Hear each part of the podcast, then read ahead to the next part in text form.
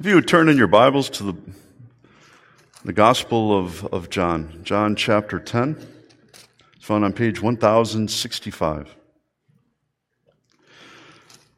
John 10, we're going to be reading verses 26 through 30.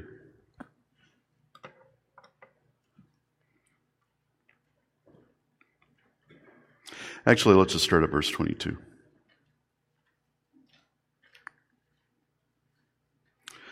John 10, starting at verse 22. At that time, the feast of dedication took place at Jerusalem. It was winter, and Jesus was walking in the temple in the colonnade of Solomon. So the Jews gathered around him and said to him, How long will you keep us in suspense? If you are the Christ, tell us plainly. Jesus answered them, I told you, and you did not believe. The works that I do in my Father's name bear witness about me. But you do not believe because you are not among my sheep.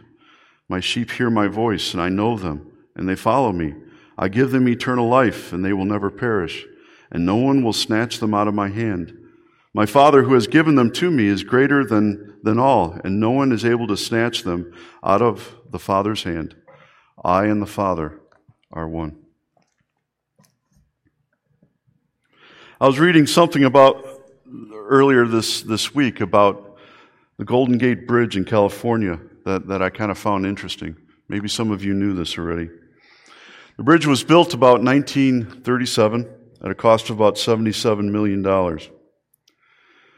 During the construction of the first part of the bridge, there was no safety devices, no safety nets that were below the bridge, and, and 20 people fell to their death as they were building the bridge. That was for the first half of the, the bridge building. When, when it came to the second half, they got a little smarter, and so then they, they put up this, um, this huge net underneath the, uh, the, the bridge. And apparently it cost about $100,000, which back then was a lot of money for a, a, safety device.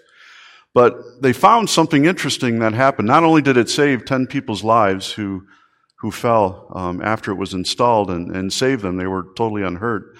Um, but they found that, that all the, those who were in the, construction of the bridge suddenly began to work faster. Um, they were able to complete that part of the, the, the bridge um, in, in, way less time than what they were, were predicting. It, it just seemed like the, the, men were able to work so much faster. And the reason for that was because these people no longer had to fear falling to their death. But they knew that that net was there, and that gave them the confidence to uh, work faster and, uh, and get the job done. And I think really there's a, a parallel there between this and, and our salvation. When a believer is saved and has been washed in, in the blood of Jesus, they're no longer afraid of eternity. They no longer have to be afraid of, of one day going to hell. The assurance of salvation sets them free to then serve the Lord See, they can, they can serve, they can focus on doing the Lord's work because they no longer have to keep thinking about their own salvation because they're confident that in Christ Jesus, there is salvation and, and their salvation is secure. This morning, as you probably have guessed, we're at the last letter of the acronym TULIP. And this morning, we're going to be talking about the perseverance of the saints or our eternal security. Listen how the canons of Dort um, put this. I'm only reading part of it. They whom God has accepted in his beloved Son, effectually called and sanctified by his Spirit, can neither totally nor finally fall away from the state of grace, but shall certainly persevere therein to the end and be eternally saved. Might remember what Paul said in Romans 8:30 when we began the study and we focused on that that passage. That those God foreknew were predestined. Those he predestined, he called. Those he called are justified, and those he justified are glorified. No one of the elect are lost. Their future is eternally secure. This is an amazing and, and wonderful truth. And I hope it thrills you as you think about it. You don't have to worry about losing your salvation. If you are truly a child of God, you don't have to worry about losing it. Even if you go astray for a time, the Lord is at work and will just keep pulling you back, pulling you back. And He does it out of His great love for us. And we talked last time about, or earlier, about the irresistible grace of, of God. And when it comes, it, it just floods and overwhelms us, that love, and there's no refusing it. And why would you? To love that incredible. There's so many places in Scripture that, that speaks of our eternal security, but I want to focus on just one passage mainly, and, and that's the passage that we're that I read a moment ago. You might remember that we've looked at this uh, chapter before when we were looking at the I am statements of, of Jesus. I am the Good Shepherd. Um, we looked at the first 18 verses. Um, but this morning we're just going to look at, at the ones that we covered, that we read earlier. We're told in, in the verses preceding our text that many of the Jews gathered around Jesus and said to him, How long will you keep us in suspense? If you are the Christ, tell us. You know, once in a while, I love that, that program that comes on TV um, called World's Funniest Videos. And once in a while, they'll show clips of uh, a couple trying to share with their friends or their parents that they're pregnant, that they're going to have a baby. And even though they give them all kinds of clues, even wearing a t shirt that says something about them being grandparents, it goes right over their heads. And that's the funny part of, about it. They, sometimes they can just be so clueless, like, like we all can be. And I think that's true for the Jews as well. They, they, they were clueless. Despite Jesus telling them who he was, despite all the miracles that Jesus performed, they couldn't see it.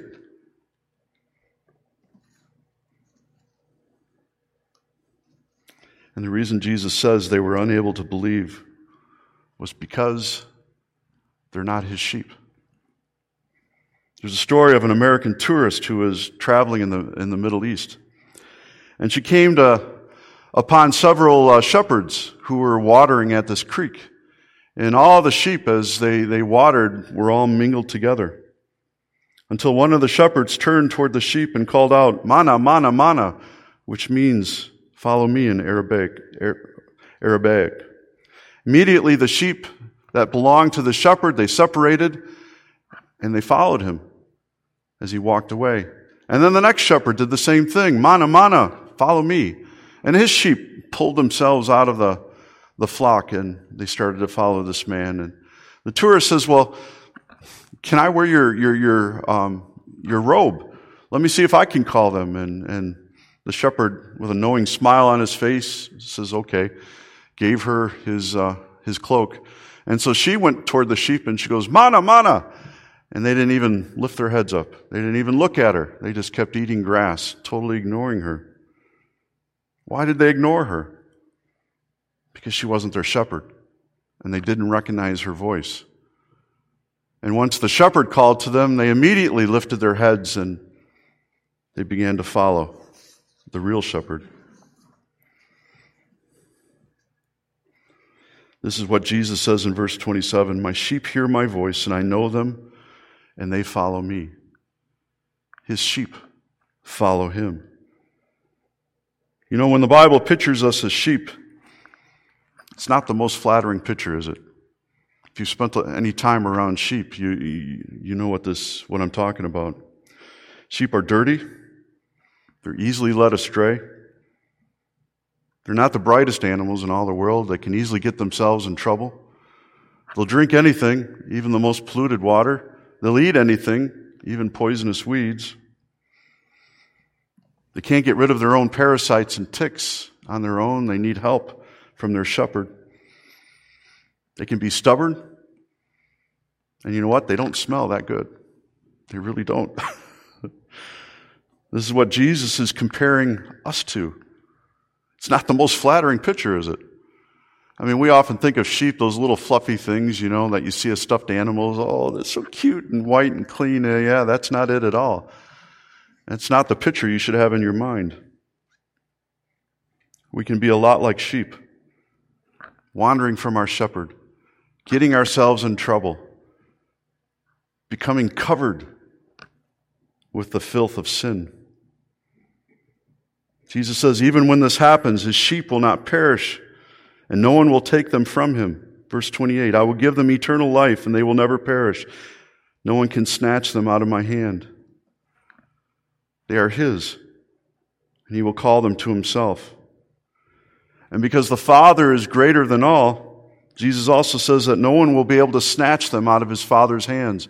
And because he and the Father are one, no one will be able to snatch them out of Jesus' hands as well. To emphasize his point, Jesus actually uses a, a du- double negative in verse 28 that we don't see clearly in our Bibles. But if you really wanted to be more literal, it would sound something like this. I give them eternal life that they will never, never perish, and no one will snatch them out of my hands. That's actually what it says in the Greek. But we can't do that in the English, so there's just, there's just one. But when Jesus repeats things, it's for a reason. And what he's saying is, no one will ever, ever be able to take us from Jesus' hands. This is what makes the perseverance of the saints possible. None of those who are called by God and redeemed are going to be lost. They may wander away for a time, but God's grace is irresistible, and the prodigal son and daughter will return home. In Romans 8 33, Paul lists, in the, the following verses there, but he lists three possible things that can threaten our relationship with God. And despite our accuser trying to condemn us for our sin, despite our walking through the valley of suffering or being attacked by supernatural powers or facing the wickedness of sin all around us and in the world, None of these things can triumph over us because we are the victors in Christ Jesus. We are the victors. His power becomes ours when we give our lives to Jesus and the Holy Spirit fills us. And because Christ declares us righteous through his blood, that means no one can accuse us. And nothing can ever separate us from the love of God that is ours in Christ Jesus our Lord. That's what the Bible says. God will hold us fast to the very end. And as I said earlier, since we don't have to live each day wondering if we're good enough to go to heaven, wondering if we need to earn our, our salvation somehow, help God out, we don't even have to go there. It frees us to now serve the Lord with our lives because we are secure. Again, we know that no one will ever be able to separate us from the love of Jesus. Remember when my kids were little, sometimes I would put a, a, quarter in my hand and tell them if they could pry my fingers open, they can have the quarter. Usually one of them couldn't do it, but kids are kids, and they would all gang up on me and pin me down to the ground and pry their dear old dad's fingers open and take the quarter. But you know what? When when God the Father holds us in his hands, who we just said is all powerful and almighty, there's nothing that can ever take us from him. Nothing in creation is powerful enough to pry his hands up. We're secure in his love. But there's another part to this doctrine that we don't often think about. It also means the saints will and must persevere in their faith and walk in obedience, which is the fruit of faith. Election is unconditional, but glorification, it's not. There are many warnings in Scripture warning us that if we don't hold fast to Christ, that we can be lost in the end. Now, hear me when I say that. I say that carefully. When you are a child of God, again, nothing will separate you from the love of Jesus.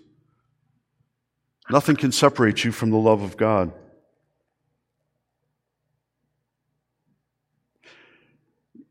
If you're not living for the Lord, if He's not first, if there's no fruit on the branches of your life, the fruit of faith, the fruit of the Spirit. If, if there's none, if there's none visible, then it really calls into question, do you know the Lord? Because you're going to naturally bear that fruit if you're rooted into the vine. You're part of Christ Jesus.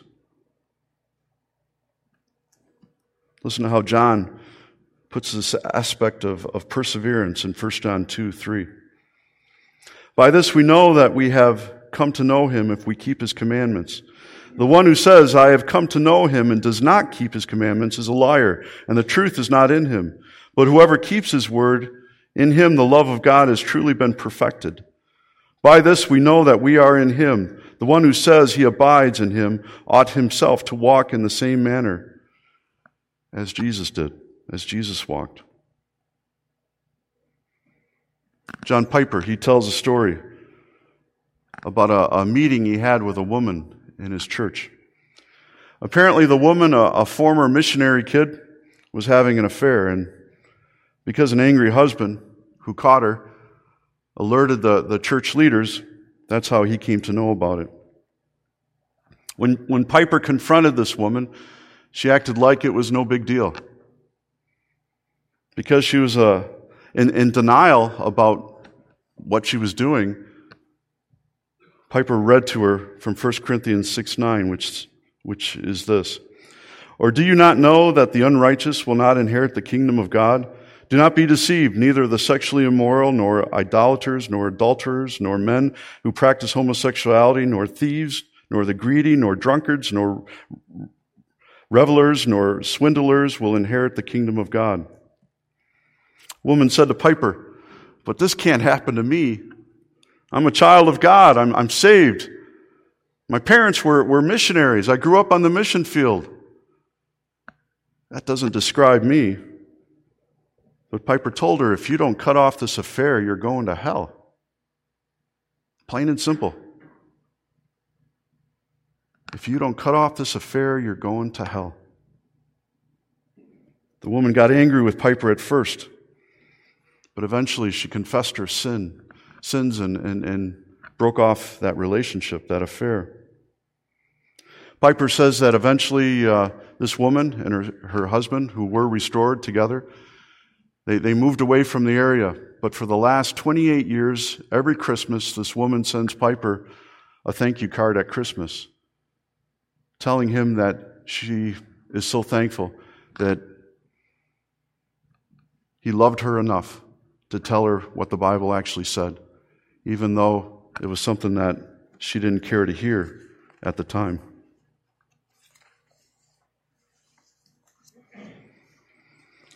Piper said many Christians believe in, I think you could say, a mechanical perseverance. Once you accept Jesus, you're good, you're saved, you can slide on home. You don't have to worry about your sins any longer. But this isn't a biblical view of God's work in, in persevering his people. Scripture says perseverance also involves our effort. This aspect of perseverance is like sanctification.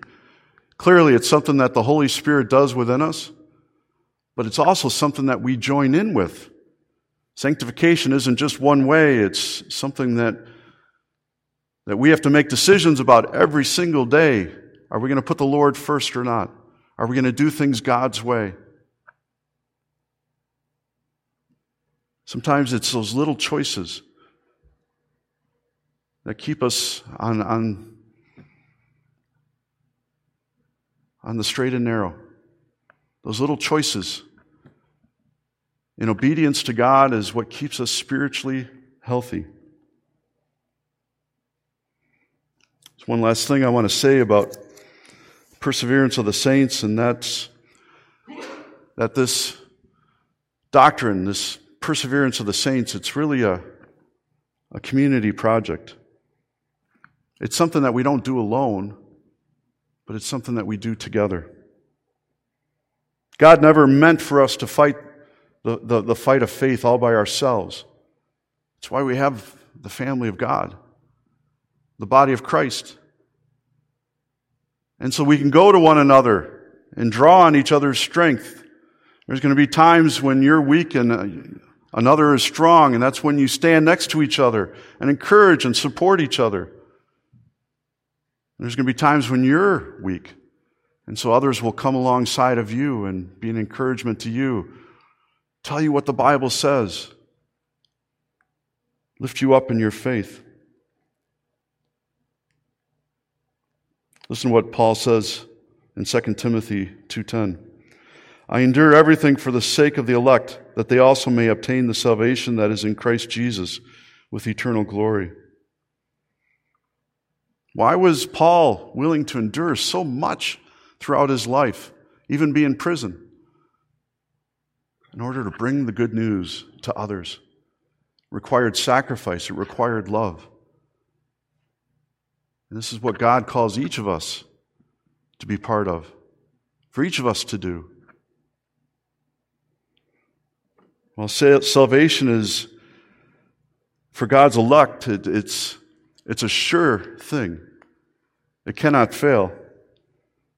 Yet the way God has ordained to make it certain is by the means of empowering God's people to stand together, to stand together as a family and encourage each other, which means we need to share our needs with one another. We need to confess our sins with each other. That way we can stand alongside each other and, and, pray for each other and lift each other up. If we don't know what's going on, how can we pray? I'm sure you've all had the experience of a, a close friend maybe not sharing with you what's going on in their life. And later on, when they do share the burden that's been on their hearts, you think to yourself, well, why didn't you share that with me a week ago or two weeks ago or a month ago? I could have been praying for you. I could have been standing with you. Isn't that pride? When we try to do it alone, do it on our own. We don't want anyone else to know anything about us, our lives, our problems. That's the point the author of Hebrews is making in Hebrews 3:12. Take care, brothers, lest there be any any uh, be in any of you any evil, unbelieving heart, leading you to fall away from the living God. But exhort one another every day, as long as it is called today, that none of you may be hardened by the deceitfulness of sin. But exhort one another, encourage one another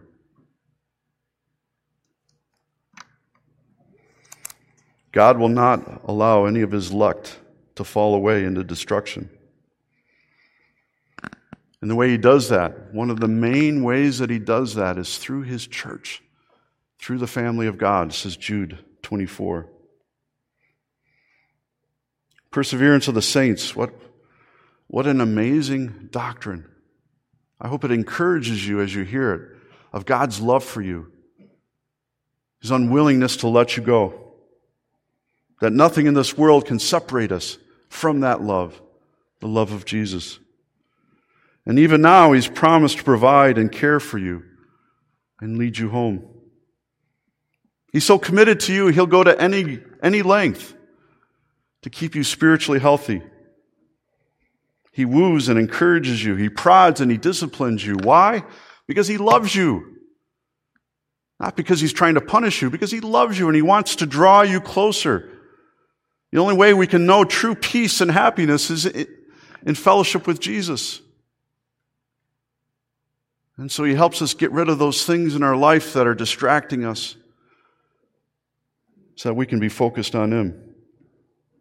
He even commits himself to our children under the blessing of the covenant, sanctifying them to be more like Jesus through the working of the Holy Spirit. Another amazing truth that I could preach a whole sermon on just on that. This morning, if you feel dirty, your wool is all matted.